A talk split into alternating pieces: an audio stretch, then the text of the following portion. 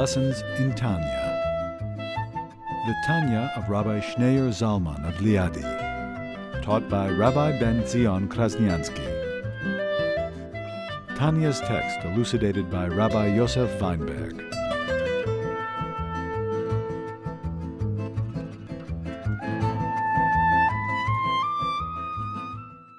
We're on page 442, chapter 34. And he's discussing the level of the patriarchs and the matriarchs Avram, Yitzchak, and Yaakov, Sarah, Rivka, Rachel, and Leah. That the Torah refers to them as the chariots. They were God's chariots. Just like a chariot is basically egoless. A chariot is just like a putty in the hands of the rider. Whoever the rider wants to go, the chariot goes. The chariot, chariot has no agenda of its own. Completely nullified before its rider. So too, the patriarchs and the matriarchs were egoless.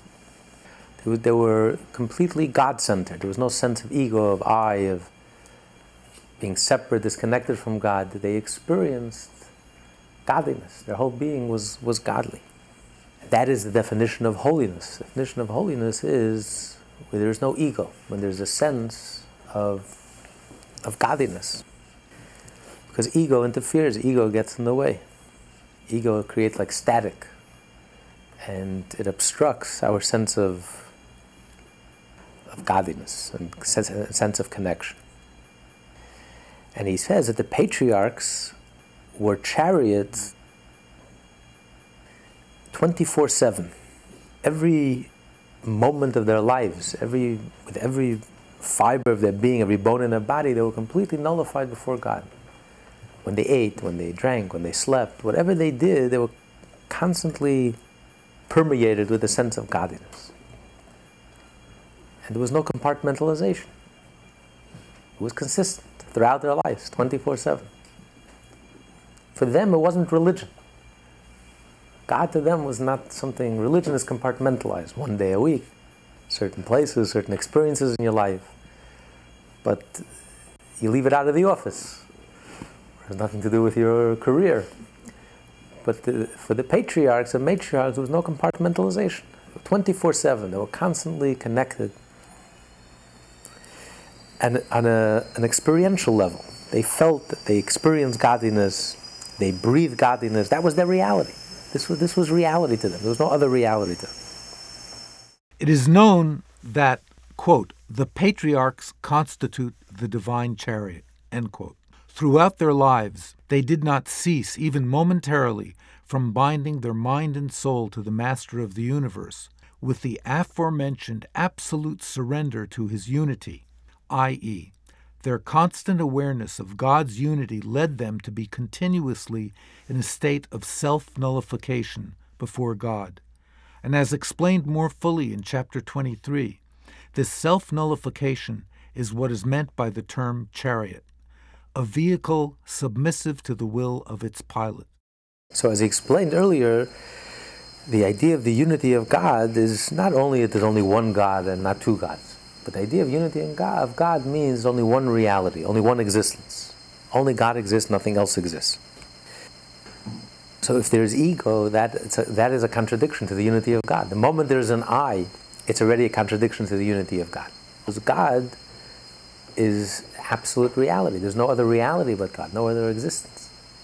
It's not like God is up there or something other, otherworldly. God is. God is our reality. There is no other reality. And we are being recreated each and every moment. And we're nothing other than the divine energy. But we don't sense that divine process.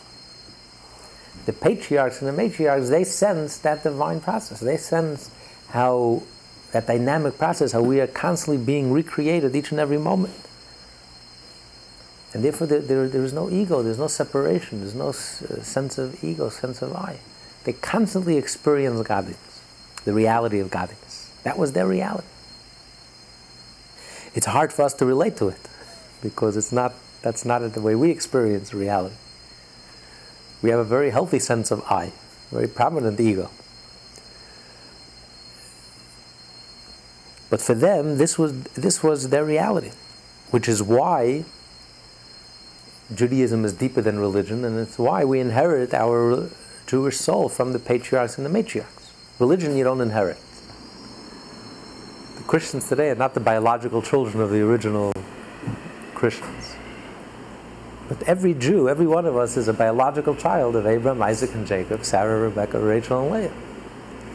Because to them it wasn't religion, it was their, their core, their essence, their very being.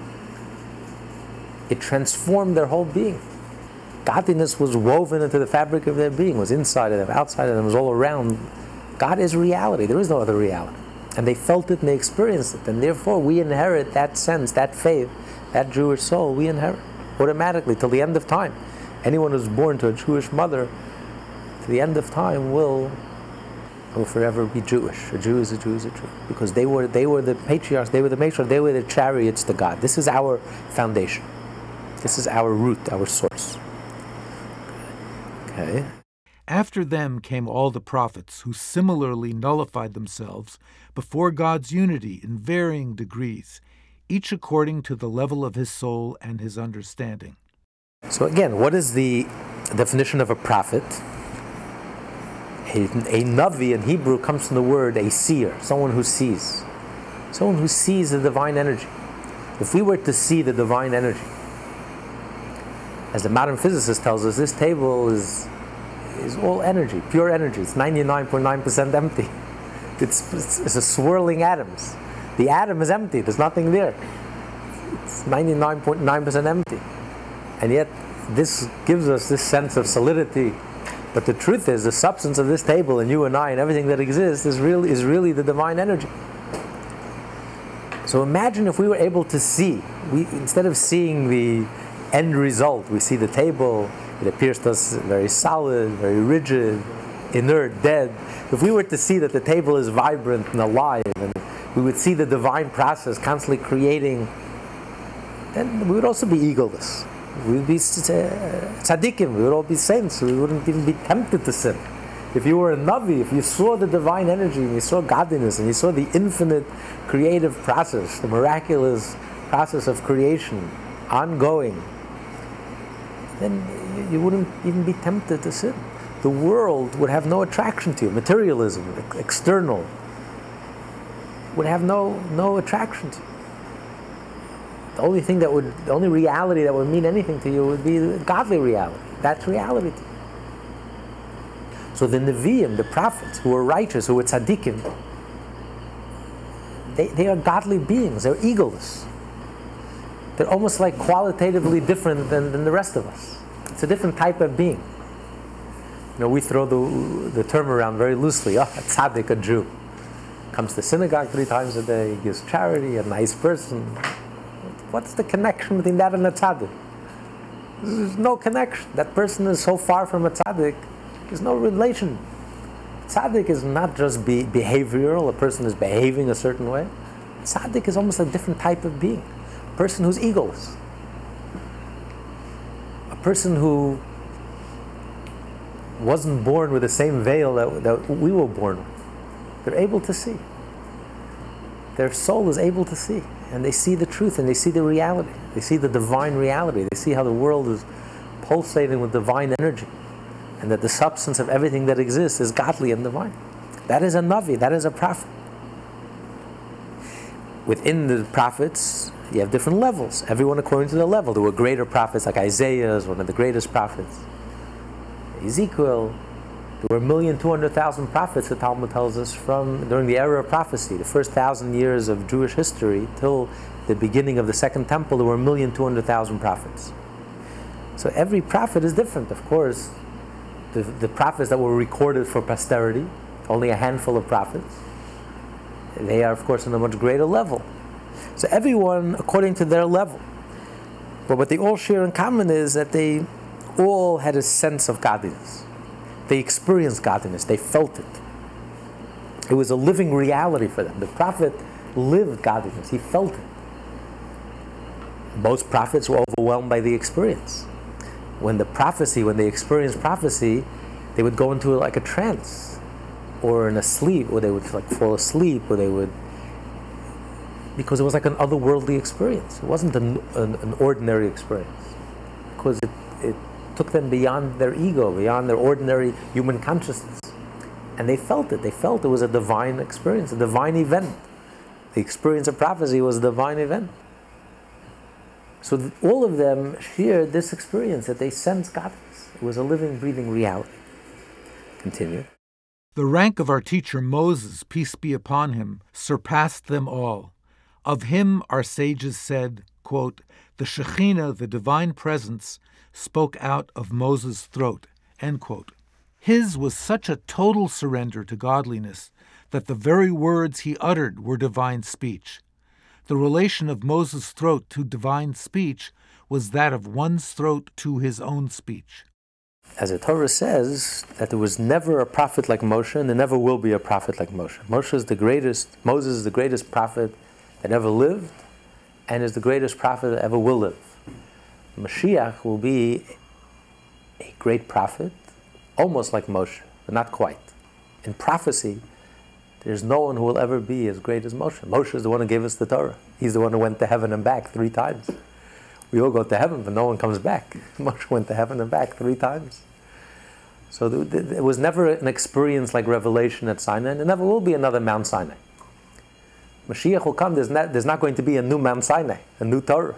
Mashiach will implement the Torah that was given by Moshe at Sinai. So Moshe is unique in prophecy. As the Torah says, that God spoke to Moshe like, like one person speaks to the other person, face to face. I spoke to Moshe face to face. Because most prophets, when they experienced prophecy, they went into like a, a trance like um, state of mind. But Moshe spoke to God like, like, like you and I speak. Because Moshe was able to handle, was able to absorb godliness. Moshe didn't, ha- it wasn't to him, it wasn't some otherworldly experience.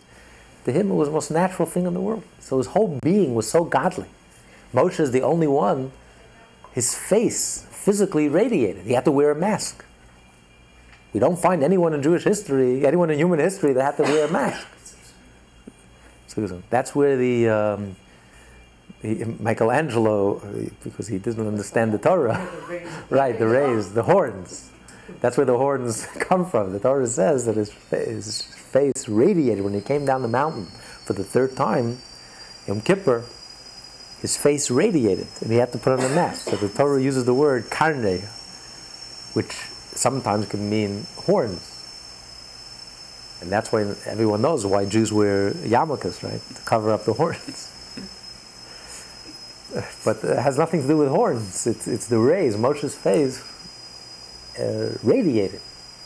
His physical face. He, so much so that the Jews couldn't even look at him. He had, he had to wear a mask. When he taught Torah, he would remove his mask.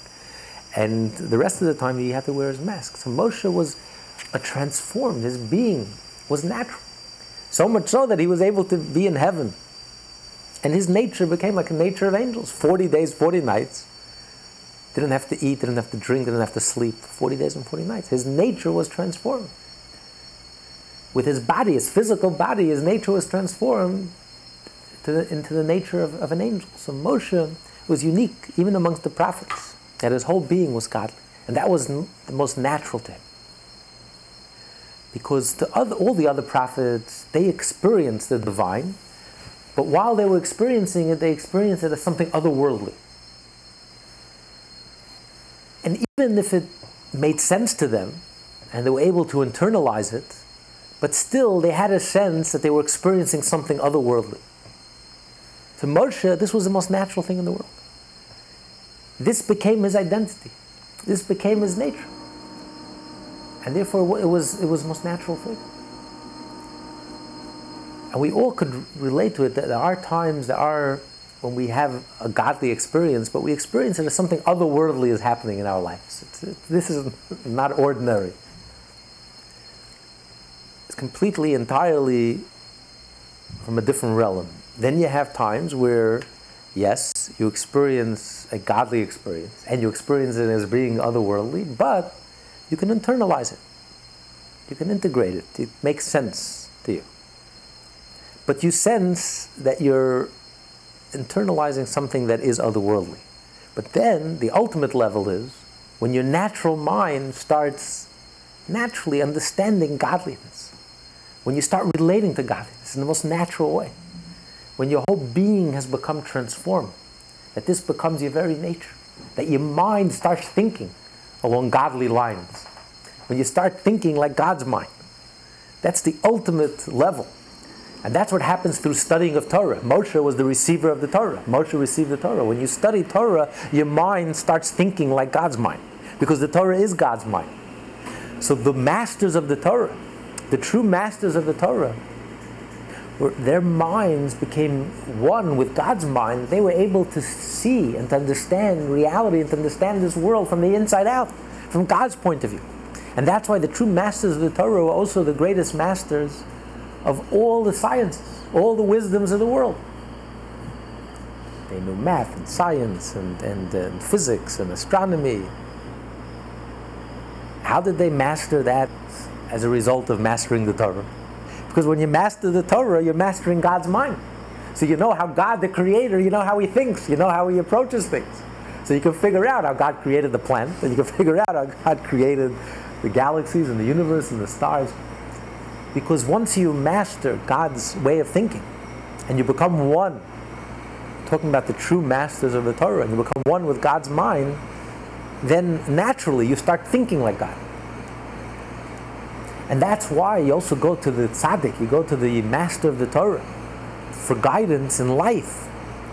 Because his mind has become, in a sense, has become one with the mind of God, and therefore he knows how to approach things from God's point of view.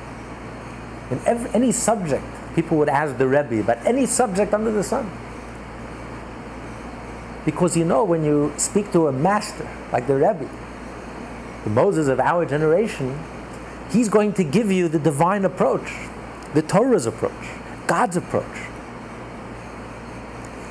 Because to him, this is the most natural thing. Because his mind has become totally one, and he has absorbed, completely unified with God's mind by studying and mastering the entire Torah. So Moshe, who was the ultimate prophet, who received the Torah,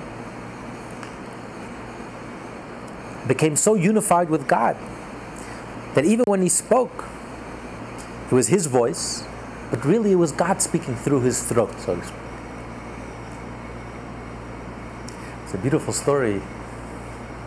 The third Lubavitcher Rebbe, he once said a Hasidic discourse. You know, the Rebbe, all the Rebbes would say a Hasidic discourse. And it was like a very divine event, you know. I still remember the Rebbe would say a Hasidic discourse, he'd close his eyes, he would sing a song, and the Rebbe would, everyone would stand up and rise, because it's like receiving the Torah, like fresh Torah coming from Sinai. And the Rebbe would close his eyes, and he would hold a handkerchief under the table, just to keep him grounded in this world, in deep concentration. And he would sweat when he said the maamar had a very powerful air conditioning, but it wouldn't help because he was in a different world.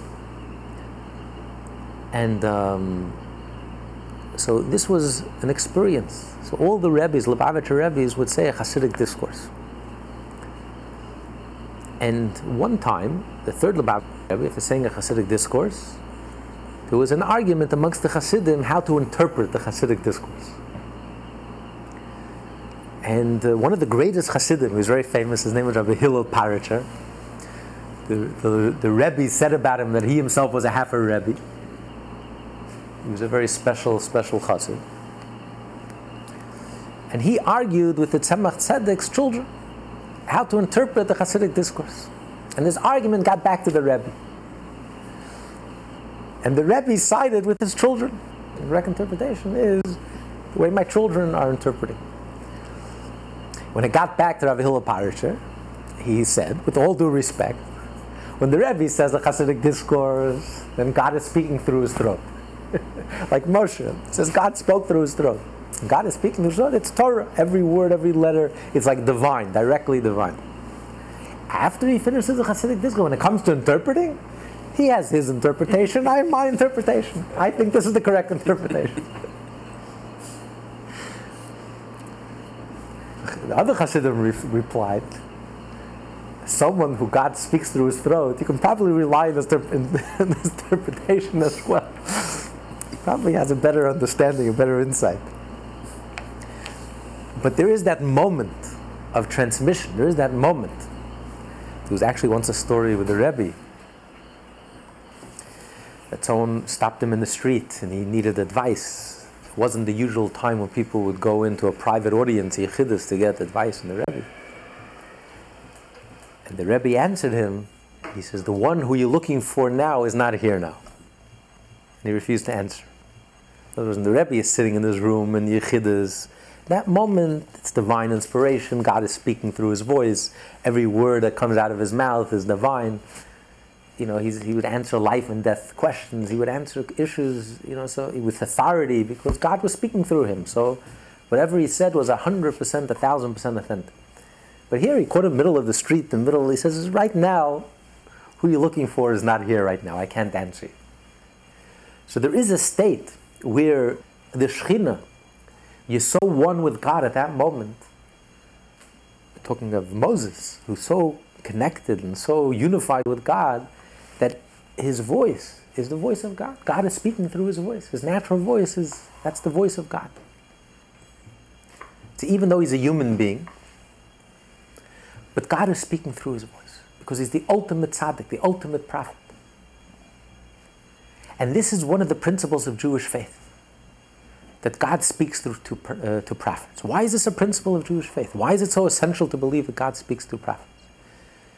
Because this is one of the key differences between Judaism and Christianity. In Christianity, Lahavdil Elef Havdalas, to make a thousand separations, God doesn't speak to human beings. But it's an essential belief in Judaism that God speaks to human beings, a flesh and blood, born to mothers and fathers, human beings. That a human being could become unified with God that a human being could become egoless. Like the patriarchs and the matriarchs were completely nullified before God. They were egoless, they were chariots 24 7. Every prophet on some small level also had that same experience of being completely nullified before God. Moshe, the ultimate prophet, who was even greater than the patriarchs, was he wasn't just a chariot to God, a tool of God he himself became unified with God. He was a prophet, the receiver of the Torah. God spoke through his throat. He spoke, and it was God speaking through him. The Jews heard him speak, and yet it was God speaking through him.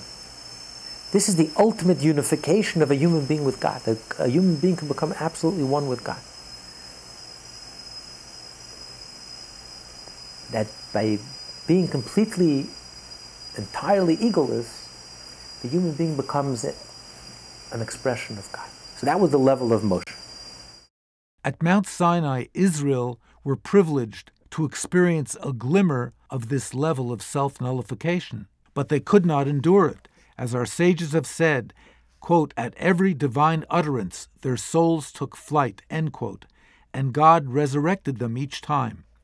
This flight of their soul actually represents the self nullification spoken of previously. The Torah tells us that the first two commandments the Jewish people heard directly from God. But after each commandment, their soul expired from ecstasy. They couldn't handle it. It was too intense. After the second, and then God resurrected them, and then they heard the second of the Ten Commandments, and again they expired, and God resurrected them. So much so that the Jewish people pleaded with Moshe, please speak to God. We can't hear it from God directly. It's too powerful, it's too intense. We can't handle it. You speak to us. And the, the last of the eight commandments, the last eight commandments, they heard directly from Moshe. God spoke through Moshe's throat. So what does it mean that their soul expired? The soul expires from ecstasy because they experience they experience godliness. They reached a state of self-nullification. They reached a state of complete egolessness. And they were able to sense the godliness. And they were able to sense the reality of God, the unity of God, that there's no other reality but God. And it was so mind blowing, it was such a mind blowing experience that they simply died from ecstasy. They expired from ecstasy. Imagine if you, we were able to change how we viewed ourselves and we viewed the world around us.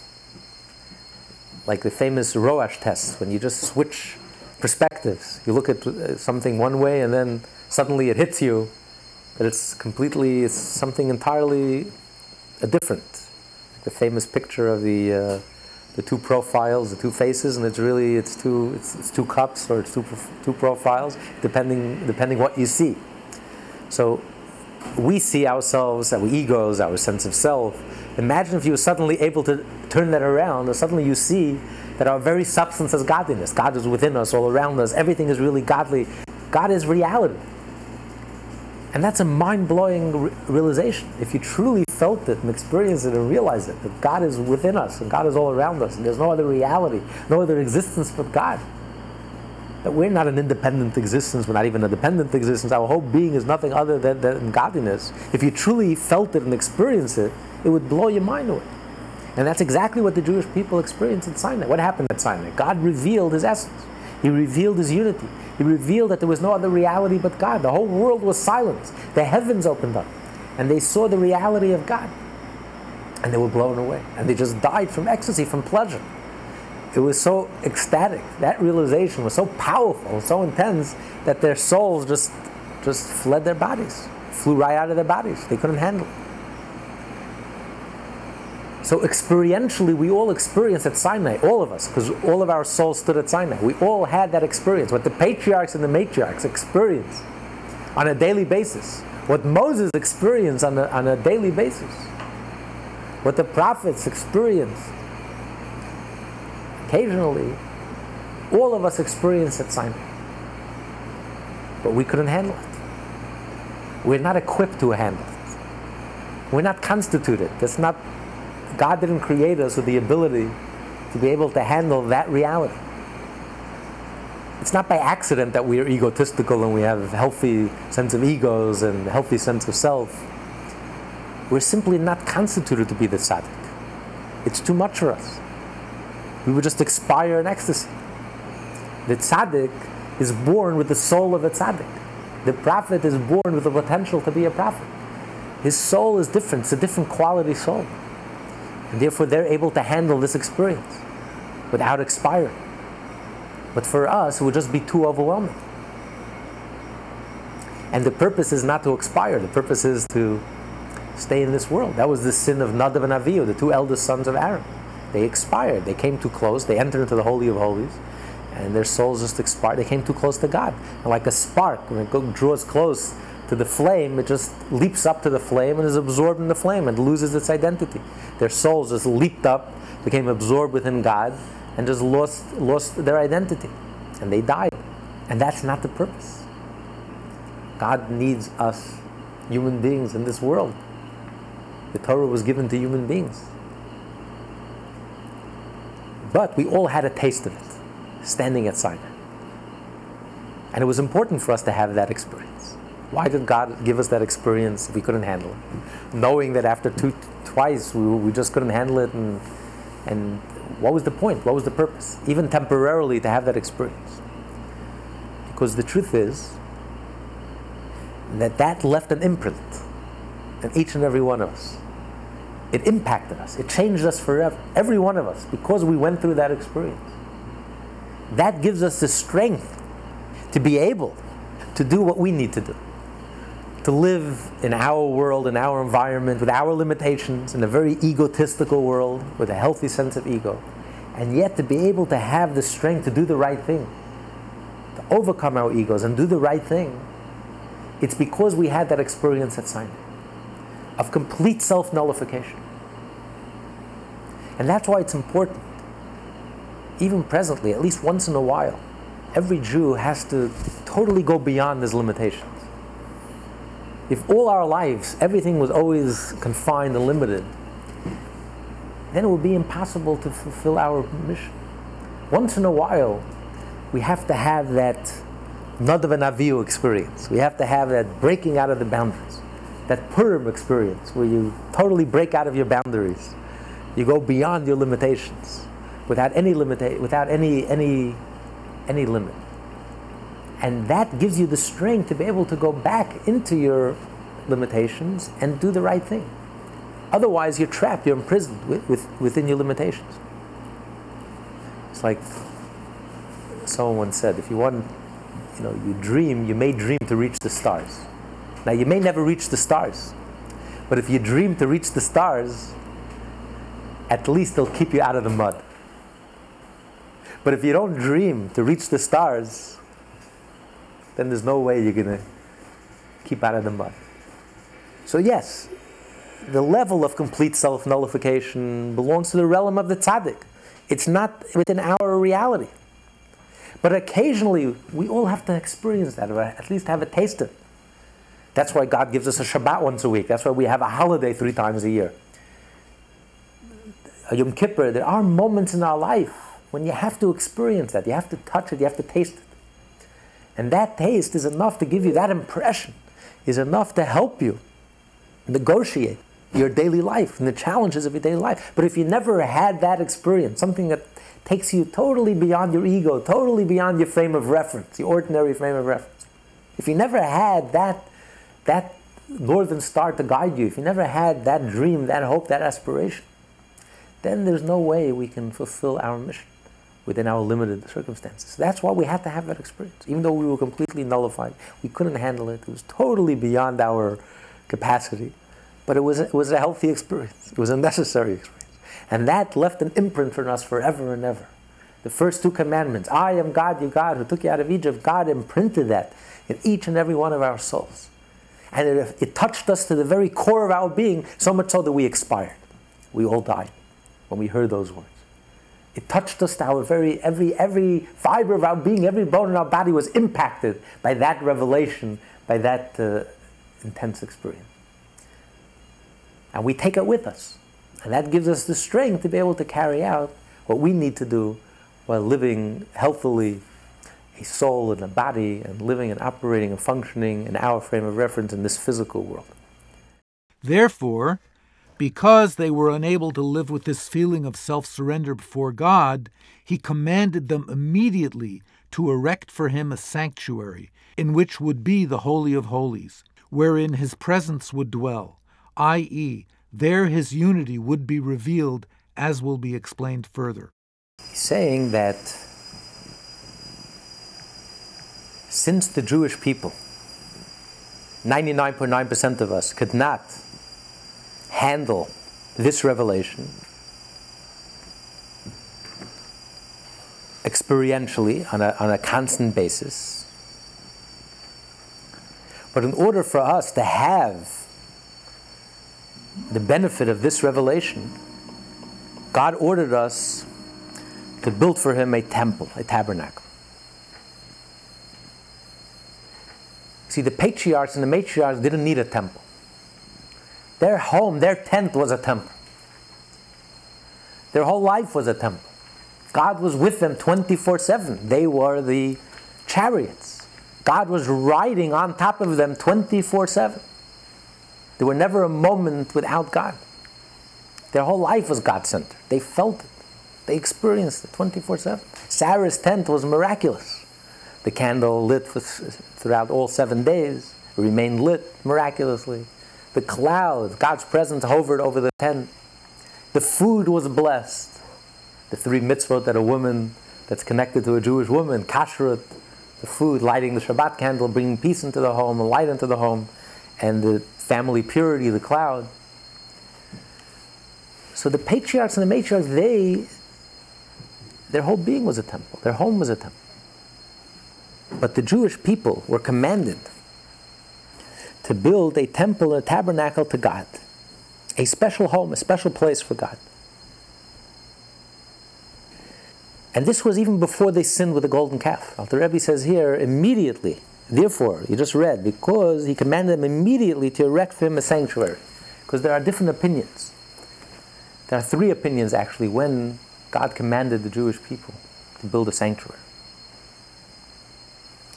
One was that he commanded them after Yom Kippur after the sin of the golden calf, and after God said that He had forgiven them on the Yom Kippur, then the next day God told Moshe, okay, now tell them that I'm ready to move back in with them. Because after the sin of the golden calf, God like separated from them. He says, now I'm ready to move back, ready to reconcile. So build a home so I can move back in with him. That's when God commanded Moshe, and that's when Moshe commanded the Jewish people. And they immediately brought gifts.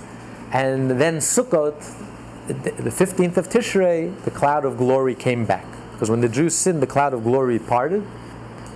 signaling God was separating from his bride right after the marriage. 40 days later, the marriage was headed for trouble. And God separated from his bride, the groom separated from the bride. He thought it was DOA, dead on arrival. This marriage was hopeless. And um, 120 days later, God told him, I'm going to forgive you. And he reconciled with the Jewish people, and he discovered even a deeper love. He gave him a second set of tablets. And he told him to build his home, and he moved back in with them. The clouds of glory came back on Sukkot, and that's why we build the Sukkah on the 15th day of Sukkot. One of the reasons, even though we're commemorating the clouds of glory that shielded the Jewish people when they left Egypt, which was in the spring. Why are we making the Sukkah in the fall? When, the miracle of Sukkot happened in the spring, it's not, it doesn't fit. One of the reasons is because that's when the cloud of glory returned to the Jewish people after the sin of the golden calf. That's one opinion, that's what Rashi says. Another opinion is that God commanded Moshe before the Jewish people sinned. When Moshe was at Sinai, God commanded him, tell the Jewish people to build a tabernacle, and I will dwell in it. Nachmanides' opinion, but Moshe did not deliver the message. He didn't have a chance to deliver the message till after Yom Kippur. And the third opinion, according to the Zohar, God commanded Moshe to build a tabernacle before the sin of the golden calf, and Moshe delivered this commandment to the Jewish people as well before the sin of the golden calf. So, according to these two opinions, God told Moshe immediately to build a tabernacle. So, this has nothing to do with the sin of the golden calf. Because even without the sin of the golden calf, the Jewish people couldn't handle it. At Sinai, they were perfect. They just couldn't handle it. They died, they expired. They became completely nullified, completely egoless. When you expire, you become completely egoless. So they became completely egoless. That's the state of, that's the level of holiness they achieved. They, they became completely egoless. That's the ideal state. But not, not by dying. The ideal state is to be egoless, to be alive, be very well alive. But they were not the patriarchs, they were not the matriarchs, they were not prophets, they couldn't handle it. This level of complete self nullification, of complete egolessness. Therefore, God commanded them, Build for me a tabernacle, and there I will dwell within this tabernacle. What do you mean I will dwell within this tabernacle? Are you limiting God, straitjacketing God to a piece of real estate? God is found in this and this address. Send your mail to God, which we do, by the way. We send all our mail to God. The Temple Mount, all our prayers, wherever a Jew prays, anywhere in the world, he physically faces Israel, physically faces Jerusalem, physically, if you're in Jerusalem, you physically face the Temple Mount, and you phys- if you're in the Temple Mount, you physically face the Holy of Holies, the Temple. All our prayers go to heaven through the Temple. So this is our address. By the way, when the Arabs pray, they turn their backside to Jerusalem. They, they pray towards Mecca. Because Jerusalem is not even mentioned once in the Quran. Jerusalem means nothing to them. Until the Jews, um, until it become, became important to us. Before 1967, no one even paid attention to the Temple Mount. It was completely neglected. It was only after 67, now suddenly they discovered, discovered Jerusalem as the third holiest city in Islam. It never was, it never is. But the Jewish people physically face, wherever they are in the world, physically face Jerusalem. This is our capital, this is our center. It's mentioned close to a thousand times in our Bible. It has no connection, the Arabs have zero connection to Jerusalem, and this is the Jewish, eternal capital of the Jewish people. So, what does it mean that God has an address, physical address, that you're sending all your prayers to God? God is everywhere. And what that means is that God's presence is felt. When you say the Shekhinah's presence, it means you can feel godliness, you can sense His presence.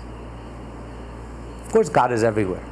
But this world is called in Hebrew Olam.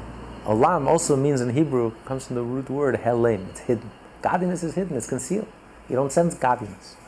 But in the temple, when the Shekhinah's presence means you can feel, there's a presence, you can feel His presence. When you walk down Park Avenue, you don't feel God's presence. Not yet.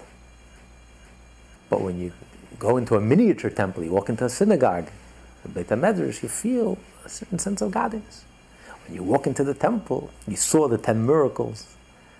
You saw the, you felt godliness. You sensed godliness. So God says, build for me a home and I will dwell in it. The Shekhinah is present, you can sense the divine presence. You can feel the divine presence. When you're standing at the wall, right, everyone here has had that experience. You experience the divine presence. There's a holiness, there's a sense, sense of connection, sense of eternity. So God says, build for me a home, and I will be present there. When you sense God's presence, when you sense the unity of God, that there's no other reality but God, you sense the holiness, the holiness of God. You have a sense of eternity, you have a sense of, of the reality that God is present in this world. That God is not some otherworldly reality, God is reality. It's our sense of reality which is so illusory almost, which is so unreal when you stood in the temple, you sensed godliness. That felt so natural. That felt real. You saw that the world is alive, the world is godly, the world, the world is, is truly divine. There is no other reality but God. You felt that eternity. And you felt that that was a reality. When a Jew came to the temple, godliness was natural. Anything that was ungodly, ego, ungodliness, felt completely unnatural. Versus where we are here and now. Nature seems to be very natural to us. Godliness seems to be so abstract, otherworldly, so, so seems so unnatural to us. We can really relate to it. That's a distortion. That's why this world is called olam. It's helem. Godliness is hidden and concealed. But in the temple, you sensed the truth of godliness. You felt the reality. When you saw the miracles happening on a, on a natural, 10 miracles, that was natural. That felt natural. But that was reality. You felt that nothing was the way it appears to be. This world is really alive, it's divine, it's godly. And that's what you sense in the temple. Okay, continue. The Alter Rebbe points out below that when one specific place is singled out as an abode for God's presence, despite the fact that, quote, His glory fills the entire earth, end quote, the uniqueness of this site lies in the revelation of godliness which occurs there. In contrast to the rest of the world, where God's unity as the sole existing being stands concealed, in, quote, the abode of God's presence, end quote, it is clearly apparent quote, that there is naught besides him, end quote. We thus see that the revelation of God's unity, which the Jewish people experienced at Mount Sinai, but which they could not endure, was continued by means of the sanctuary. So the sanctuary was a way of like bottling that experience and having it on a, on a continuous basis. So the temple, which was the focal point of the Jewish people, the center of the Jewish people, Three times a year, a Jew was obligated to go to the temple. And whenever he had to bring a sacrifice, he had to go to the temple. And the temple was the source of prophecy, and the temple was the seat of the Jewish Supreme Court. And the temple was the nerve center of the Jewish people. So when a Jew went to the temple, you absorbed and you felt you had that experience, that experience that we had at Sinai, that we couldn't handle. But now God gave us a way that we can, we can have that experience. We can taste that experience. We can experience it when we went to the temple. Okay. Ever since the temple was destroyed, the quote, four cubits of the halacha, end quote, i.e., the Torah study, is the only sanctuary and abode which the Holy One, blessed be He, has in His world, i.e., Torah is the only abode for the revelation of His unity. For the halachot set out before us are the actual embodiment of God's will and wisdom, which are one with God. The halachic ruling represents the divine will, and what underlies it is divine wisdom. Hence, in the Torah, God's unity stands revealed. The Talmud says that today we don't have a temple. Uh, tragically, unfortunately, we're now in the time in the mor- mourning period, the national mourning period for the Jewish people. The three weeks when we're mourning the destruction of the temple. All we have today is the four cubits of halacha. When a Jew studies Torah, and specifically, when you study the halacha of Torah, which is the will of God, how to behave and how to act, then you have the divine presence. Because when it comes to Torah, there's no concealment, there's no hiding. Torah is God's will. and God's will and His wisdom are one with God. So within Torah, you have the revelation of the unity of God, the will of God. Because from the Torah is really God's perspective from the inside out. It's the way God looks at this world, the way God perceives and experiences the world. How does God perceive the world? How does God experience the world? That all there is is God. There is no other reality but God. That is reflected in Torah. The only thing that we have that reflects it today is Torah. We don't have anything else. Because everything else is part of the world, is part of the frame of reference of the world. And God created the world by hiding himself, by concealing himself. So our whole frame of reference really conceals godliness. We don't have that sense of the unity of God. The only thing that we have that reflects that sense of the unity of God, the reality of God, there's no other reality but God, is the Torah. Whenever you study Torah, you're really touching and connecting, and your mind is becoming unified and one. You're absorbing the truth of God, the reality of God, and God's point of view, that there's no other reality but God. So you have that Shekhinah, you have that presence, that felt presence, that felt sense, that presence of God, the holiness of God's unity, of God's reality. And although we don't experience it experientially, because we don't have the same experience that we had at Sinai, right? We had at Sinai, God spoke to us, we, we expired in ecstasy. No one is expiring here from ecstasy. you may be expiring from drowsiness, but no, no one's expiring from ecstasy. We were studying God's Torah. The, the, Torah says when a Jew studies Torah, you have to imagine that you're receiving the Torah with thunder and lightning. You have to reimagine Sinai. Because the truth is, every time you're studying Torah, it's really the same Torah. You're getting the same Torah with the same revelation, with the thunder and the lightning. The heavens are opening, but we don't hear the thunder and we don't see the lightning. And um, but it doesn't change the reality. The truth is, maybe it's a blessing that we don't hear the thunder and see the lightning. Because if were we to hear the thunder and hear the lightning, we would all expire once again. So again, the whole thing would be counterproductive. So maybe it's a blessing. We're able to study Torah, and yet it's not an earth shattering experience for us. But the truth is, nevertheless, that it is an earth shattering experience. Because when you're studying Torah, you are experiencing the unity of God. That's God's Shekhinah, God's presence. You feel God's presence. And God's presence is revealed to us in the most intimate way because our minds become one with the mind of God. We internalize, we absorb it, we understand the Torah. And our mind, a finite mind, becomes one with the infinite mind of God. And we're touching the reality of God, the unity of God. Because the Torah is the only thing that we have that reflects that truth, that unity of God, the reality that there's no other reality but God. Because the Torah is really God's reality. You're studying Torah, you're studying God, you're studying God Himself, you have God Himself. And the, the whole perspective of the Torah is really that there's no other reality but God. Because don't forget, the Torah is really God's blueprint for, for reality. So everything that exists in this world is really just to reflect the concept in the Torah. The only reason that it exists, the only reason anything exists in this world is just to reflect the concept in the Torah.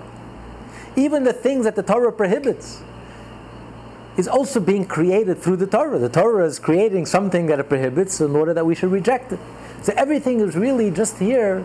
It's almost like a prop. Everything that exists is just a prop to explain a concept in the Torah, to reveal a concept in the Torah. There is nothing that exists in this world that doesn't originate within the Torah. So we have it all wrong. Without the Torah, we look at the world as reality, and we look at the Torah as a document, a constitution a book of rules and laws, a way of life. You have the American Constitution, you have the Jewish Constitution. But that's so far from the truth. That, that's not what the Torah is. It's not that first you have a reality and then you have, okay, how are we going to live our life? How are we going to organize ourselves? So we have a Torah, a way of life. The Torah changes that whole perspective because the Torah takes us from the inside out and you realize there is no other reality. All there is is God. Why does a person have 248 limbs in his body? You know why? Because there are 248 mitzvot. So God created a limb to fulfill the mitzvah. Why do you have a hand? Why is there Wall Street? Why do you have, why do you have a Wall Street Journal? A marketplace. Because it says in the Torah you should give tzedakah. So therefore, God created a monetary system and He created a world of finance and business and commerce. So everything that exists in the world is merely an implement for the Torah. So we have it all wrong. And that's what the Jewish people felt and experienced when, they, when at, at Mount Sinai. God revealed to them that there's no other reality but God. All there is is God. Everything that exists in this world is just a parable for godliness. Everything speaks of God. There is no other reality. Everything that exists is just a projection of God. From the marketplace, anything, any human experience is all there just to project, just to implement the Torah. The Torah precedes the world. The Torah, the world was created through the Torah. So therefore, and therefore the Torah covers every aspect of the world. There isn't a single aspect of existence, of reality, from human relations, from business, from, from social relations, government. There isn't a single aspect in this world that Torah doesn't deal with or cover.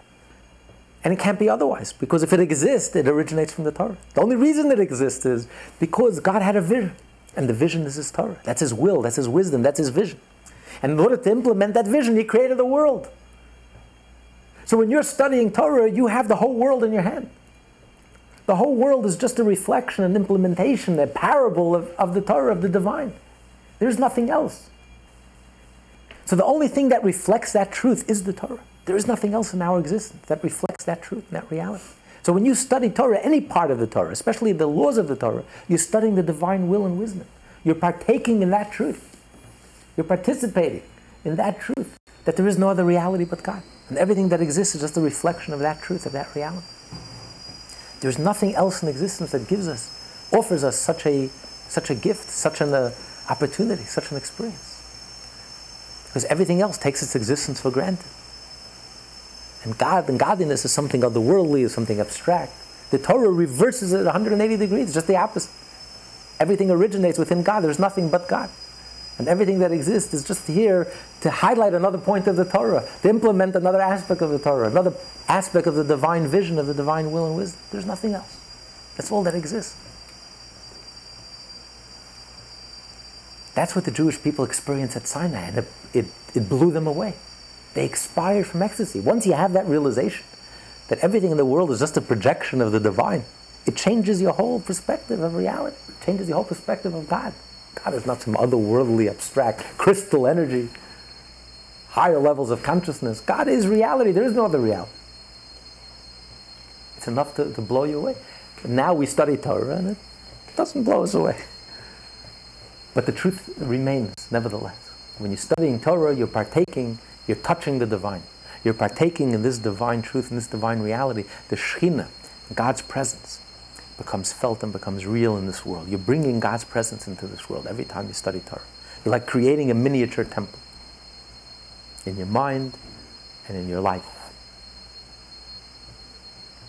Therefore, after one meditates deeply, according to his ability, on the subject of this above mentioned self nullification, let him reflect in his heart as follows Quote, The capacity of my intelligence and of my soul's root is too limited to constitute a chariot and an abode for God's unity in perfect truth. For my thought cannot grasp or apprehend his unity at all with any degree of comprehension in the world. Not an iota, in fact, of that which was grasped by the patriarchs and prophets, who were God's chariot and abode by virtue of their awareness of God's unity as they grasped it. So a person has to know, you have to know yourself, know thyself, both your strengths and your limitations. A person has to have an honest assessment of himself. Don't overreach. Don't try to be something that you're not, because you're setting yourself up for failure. You'll feel disappointed. You know, no one expects us as Rabbi Zusha of Anipoli once said, the great Hasidic master, when I come to heaven after 120 years, I'm not worried if they're going to ask me why you weren't like Abraham. Why should I be like Abraham? God didn't create me to be like Abraham. But I am worried they're going to ask me why you weren't like Rabbi Zusha, why you weren't like yourself, the capacities that God gave you. So a person has to know your strengths, all your positive qualities that you have, which are unique. No one else has has them. So each and every one of us has to contribute something unique. But on the other hand, we also have to know our limitations. Don't aspire, don't try to be something that you can't be. And don't set yourself up for failure. Don't be disappointed if you don't end up being like, like uh, Abraham, Isaac, or Jacob. If you're not completely nullified and completely egoless and completely godly, uh, we're, we're not qualified to that. Look what happened with the Jewish people at Sinai. They expired, they couldn't handle it. So knowing your limitations But on the other hand, how can I achieve? How can I achieve the same result? Even though I can't experience it personally or experience it experientially, yet he's, tell, he's, he's going to say that you could have the same result. You could live like the patriarchs. You could live like the matriarchs. You could be like a chariot. It's completely nullified before God. You can live your life accordingly. Even though you can't have the same experience that they have, but you can live the same, you can behave the same way. Can live your life accordingly. You can live a life where godliness, the unity of God, permeates your entire life. Where you're so connected to God that it becomes part of the very fabric of your life, of your daily life. And it becomes part of your whole life. It's not something that's compartmentalized, not religion. But you can make God a part of your life, your entire life, your whole life, 24 7, just like the patriarchs and the matriarchs. And that is the purpose of the Torah. The purpose of the Torah is that a Jew should live, it's a way of life. Torah is not religion, it's not compartmentalized. Torah is a way of life. A Jew doesn't only live on Shabbos. Just like there's a way a Jew lives on Shabbat, there's a way a Jew lives on Sunday, and there's a way a Jew lives on Monday, and there's a way a Jew lives on Tuesday, there's a way a Jew lives in business. God is part of our lives 24 7. It affects how we eat, it affects every aspect of our existence. There's not a single aspect in our life affected by Torah.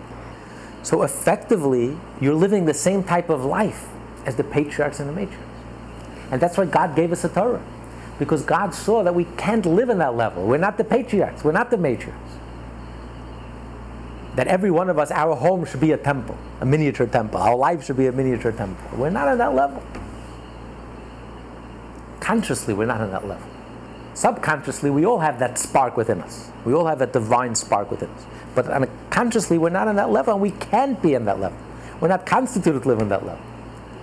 So therefore, God gave us a Torah. By living a Torah life, by living the mitzvot of the Torah, the divine mitzvot of the Torah, God is giving us the opportunity to live this lifestyle, to live a life where every aspect of our life becomes connected with this theme, where our lives becomes unified. Instead of most of our lives are fragmented. If you start out from the moment you wake up in the morning till the moment you go to sleep, if you start listing the many things you do in your life, it's completely fragmented. One has nothing to do with the other. The cup of orange juice you have in the morning, and the newspaper you read, and then the, your, uh, your business and your career, and then your lunch, and then your entertainment, and then your. It's like you do a thousand things throughout the day. What does one have to do with the other? Nothing. It's a completely compartmentalized, fragmented type of life. You may be very religious, you may be very spiritual, what does it have to do with anything? Nothing. Compartmentalized. I have music in my life, and I have religion, and I have spirituality, and I have meditation. So your life is just a diverse mixture of multitude of things that have no connection. Not for a Jew. That's religion, spirituality, mysticism, not Judaism. The foundation of Judaism is the unity of Hashem. Shema Yisrael Hashem Elokeinu Hashem Echad. The unity of Hashem means there's only one reality. There's one theme to our lives. There's one theme that connects every aspect of our life in the moment you're born, even before you're born. Your mother goes to the mikveh even before you're conceived. You already start out with a mitzvah until you pass away, until afterwards. How you leave this world, etc. And even beyond. There's one theme that connects every aspect of your life, 24 7. Even though you're doing so many diverse things from business and career and personal and entertainment and collective and communal and social and relationships and what does one have to do with the other? Material things and spiritual things. Yet for a Jew, there's only one theme, there's only one reality. If there's no other reality than God, then everything in your life has to reflect that truth. Not only you're studying of Torah and you're doing a mitzvah, when you're doing something holy and spiritual, when you're going about your daily lives. There isn't a single aspect in your life that's not permeated with that single unifying theme. That there's no other reality but God. Just like the patriarchs and the matriarchs. The patriarchs and the matriarchs had one theme in their lives. They were a chariot to God. God was riding them 24 7. Whatever they did was permeated with that single truth that there's no other reality but God. Our lives also reflect that truth. Although we can't, we're not on the level of the patriarchs. As he says, not even by far, not even one iota. We couldn't even handle one iota of that experience. It would just be too intense for us. We would expire in ecstasy. But nevertheless, practically, we can lead that type of life where there's one theme that unifies every aspect of our life. Just like in a good novel, in a good book, in a book. You can have many different characters and many different events and episodes, but there's one theme that pulls it all together. So our life also. Our life is many, many different parts, but there's a theme to our lives. And that theme is the unity of God. There is no other reality but God. And that permeates whatever we do. How do we have that sense of godliness 24 7? Going about our daily lives. That's the gift of the Torah. That's how the Torah reflects the unity of God. This truth, this reality, that there's no other reality but God. The Torah is a total way of life, a complete way of life, 24 7. And when a Jew lives by the Torah, by these divine mitzvot, your whole life is unified. It affects what you eat, it affects how you do business, it affects, there isn't a single aspect in your life that the Torah doesn't affect. Because the Torah reflects that truth. And by learning Torah and by doing the mitzvot, your life becomes unified. Just like the patriarchs and the matriarchs. So God is giving us a practical program. How to live the unity of God in the most practical way possible. For us practical human beings. And the mitzvot are all doable. They're practical things. Taking a match and lighting a candle. You can do it. Sticking your hand into your pocket and taking a penny and, and giving it to, to tzedakah. You can do it. Taking the tefillin and wrapping it. All the six, eating the matzah. Doing a favor to someone else. All of the mitzvot are all practical and doable things. So God is giving us a practical program. How to live this life consistently, 24 7. And he's going to explain, although we don't live it 24 7, we don't feel it 24 7, but by doing the mitzvot, it becomes, it connects every aspect of our life with a mitzvah. Because every part of our life becomes connected to a mitzvah. He's going to give the example of tzedakah. So when you're giving tzedakah, that money that you're giving away reflects a huge chunk of your life. Because it reflects all the hours that you're putting into your business, into your career, and all the business meetings you had to sit through, and all the trips and the traveling you had to do in order to make that money. And then when you take when you take that money, that portion, not you don't have to give all your money away, when you give that portion of that hard-earned money and you give it away to tzedakah, you're connecting that chunk of your life, that portion of your life, you're connecting it with Hashem, with the divine. So the mitzvot are ways of connecting every aspect of your life, from your business, which eats away most of your time, a huge part of your life. But everything becomes connected with the divine, everything becomes connected with godliness. That's the way of the Torah and the mitzvah. That's the Jewish way. That's the tremendous gift that God gave us. By giving us the Torah and giving us the mitzvah, by enabling us to build a sanctuary, a temple, a tabernacle, by being able to draw down God's presence in our lives in the most practical way. Okay. This being so, I will make him a sanctuary and an abode by studying Torah at fixed times by day and by night, to the extent of my free time, as stipulated by the law governing each individual situation set forth in the laws of Torah study. As our sages say, even one chapter in the morning and one at night suffice for one who can manage no more, for him to be regarded as engaging in Torah study day and night. Therefore, by fulfilling this minimal quota, I too will become an abode for godliness. Even though you don't have the ability to study Torah day and night, but if you fulfill the obligation, every Jew is obligated to study Torah in the morning and at night. And for one person, it means studying 24 7. A person who's not engaged in business, and the person who has free time, and the person who's gifted and who has the ability to study Torah, he has to study Torah 24 7. But a person who's engaged, who's, who's busy, who's occupied, the person doesn't have the capacity to study Torah 24 7 if he reads the Shema in the morning, which is a verse from the Torah, and he reads the Shema in the evening, he fulfilled the mitzvah of studying Torah, and he fulfills his obligation. But as long as you fulfill your quota, your set time in the morning and at night, so then you are connected. That's, that's the way you become connected 24 hours. because you're connecting your entire morning, your entire day, and you're connecting your entire evening, your entire night by, by, with God by studying Torah, by studying your allotted quota for, for Torah, whatever it is. Thereby his heart shall rejoice. He shall be glad and offer joyous thanks for his fortune in meriting to be a host to the Almighty through his study of Torah, which causes him to be a sanctuary for God twice each day, according to the extent of his available time and according to the capacity which God has granted him. When a person realizes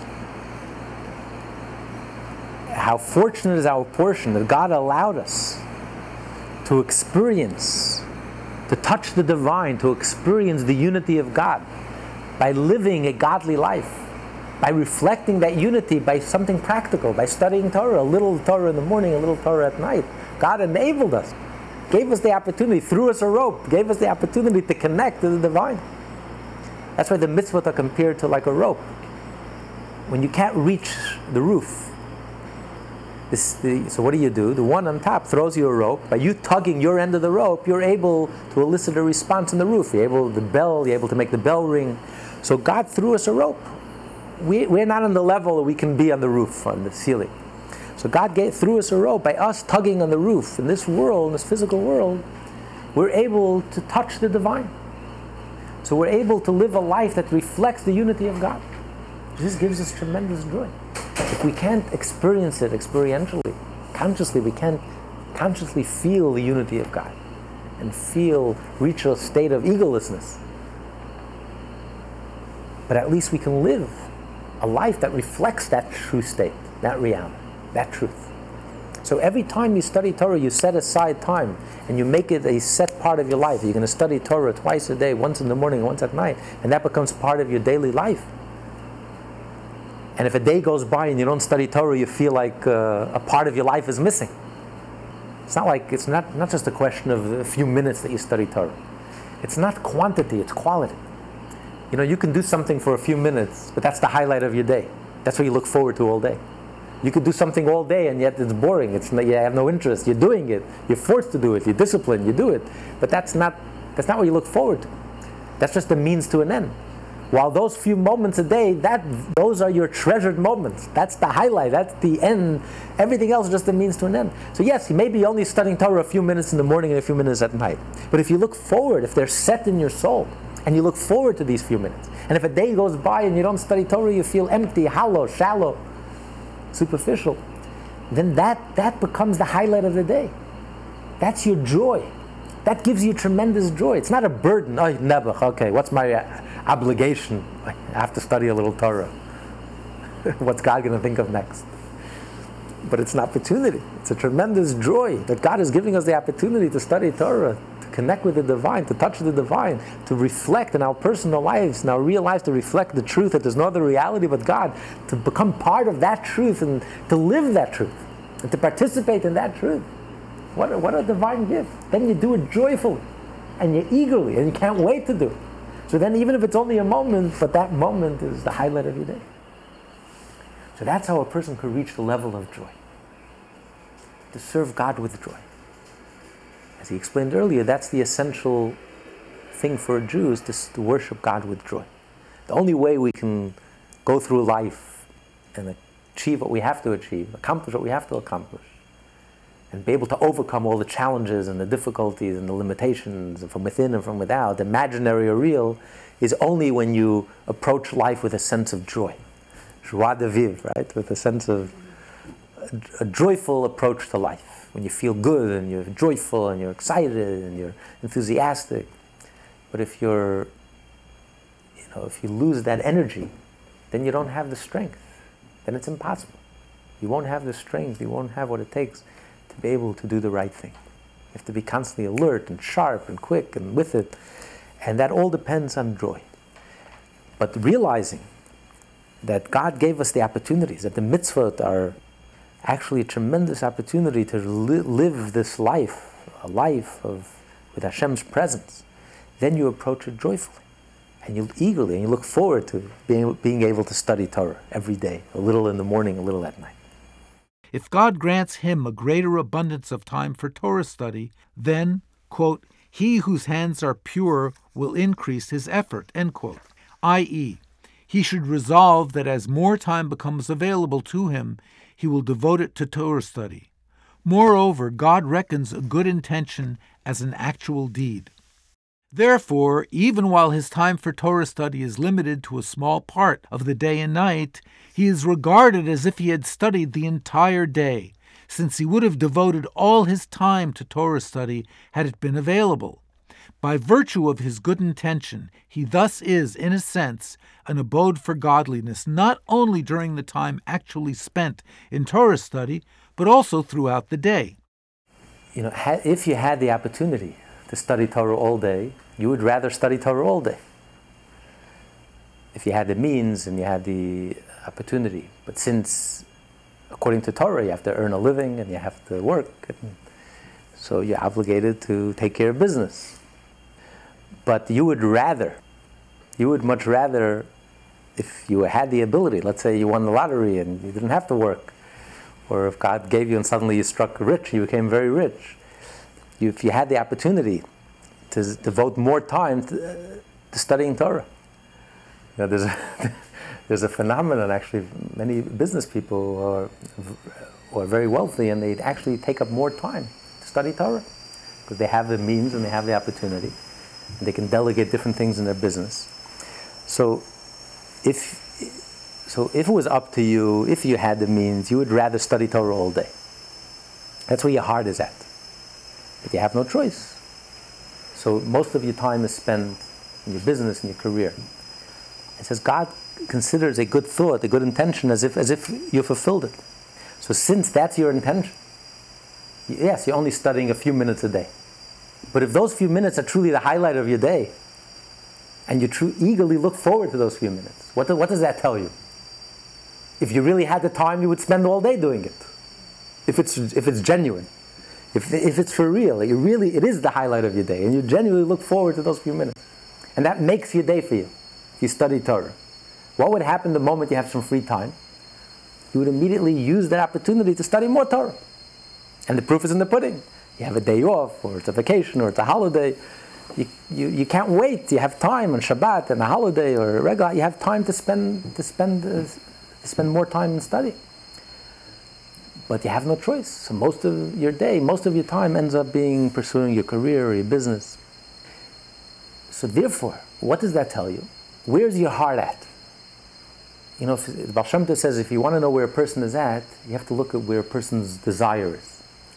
You can have a person that's sitting in the classroom, but the, the, the, child is always looking outside the classroom. He's sitting in the classroom, but his mind is elsewhere. So he's not in the classroom. He's, he's, his mind is all over the place except in the classroom.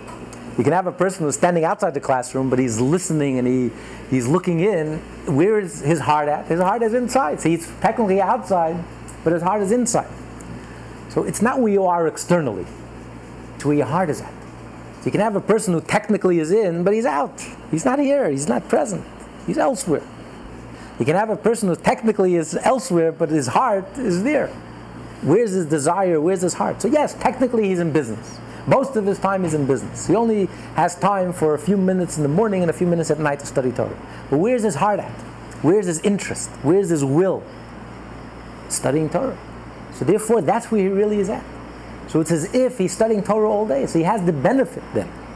Even though practically he's not studying Torah all day, but he has the benefit as if he were studying Torah all day. And therefore, he has that, that unity, that level of unity, if as if he was studying Torah all day.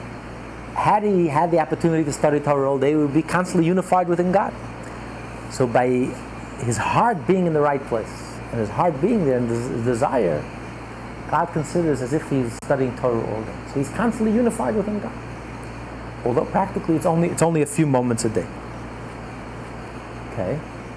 Even during the remainder of the day, when he is engaged in business, he will be an abode for God by giving charity out of the proceeds of his labor. It's the same concept that, that when a person takes from his hard earned money and he gives it to tzedakah, he gives it to charity, it's not just the amount of money that you're giving to charity. By giving that tzedakah, you're connecting every cent that you earned becomes connected with God. Because it's all that money that enabled you to give the, the 10% that you're obligated, or the 20% which is ideal, or if you want, sometimes even more, to give to tzedakah. So it's all that money, every cent that enabled you to be able to give this tzedakah. And it's all everything that went into earning that money that enabled you to be able to give tzedakah. So by you giving tzedakah, you're connecting everything that went into your business, all those hours and all that effort and everything that went into the business now becomes connected with this mitzvah, becomes connected with God. So it's the same idea that he just discussed. That although you're only studying Torah a few moments a day, but by studying Torah those few moments, you're connecting the entire day. The entire day becomes connected as well as the entire evening because if it was up to you, you would study all day and all night if you had the time and opportunity. Therefore, that's where your heart is. So, therefore, it's as if you're studying Torah all day. So, therefore, every moment of your day becomes connected with God. So, to here, every every cent that you earn and everything that went into earning that money now becomes connected with God. Okay, top of 447.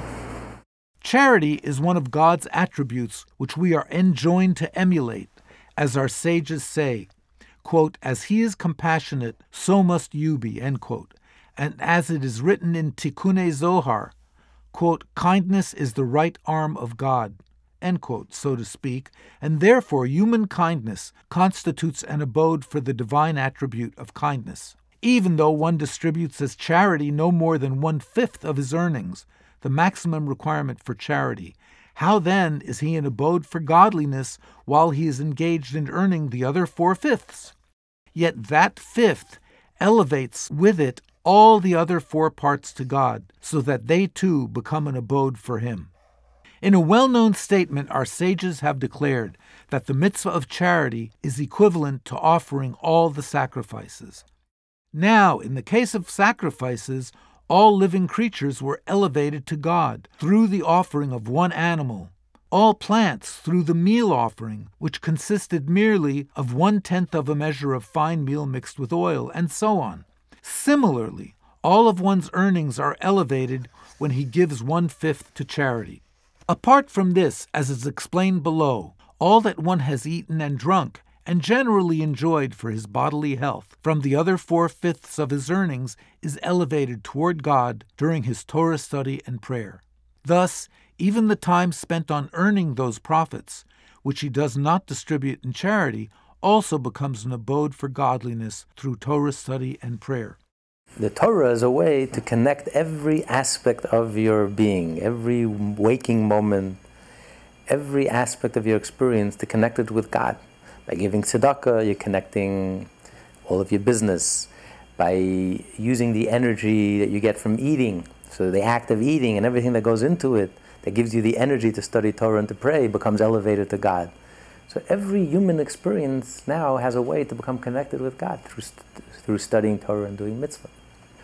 So this is a way for us to participate in the unity of God, in the reality that there's no other reality but God. By connecting every aspect of our being, every aspect of our existence, and unifying it with this theme. There's a unified theme that every part of our existence becomes connected with the divine. And that's the Jewish way of life. To be continued, we'll conclude uh, this chapter and start a new chapter next week.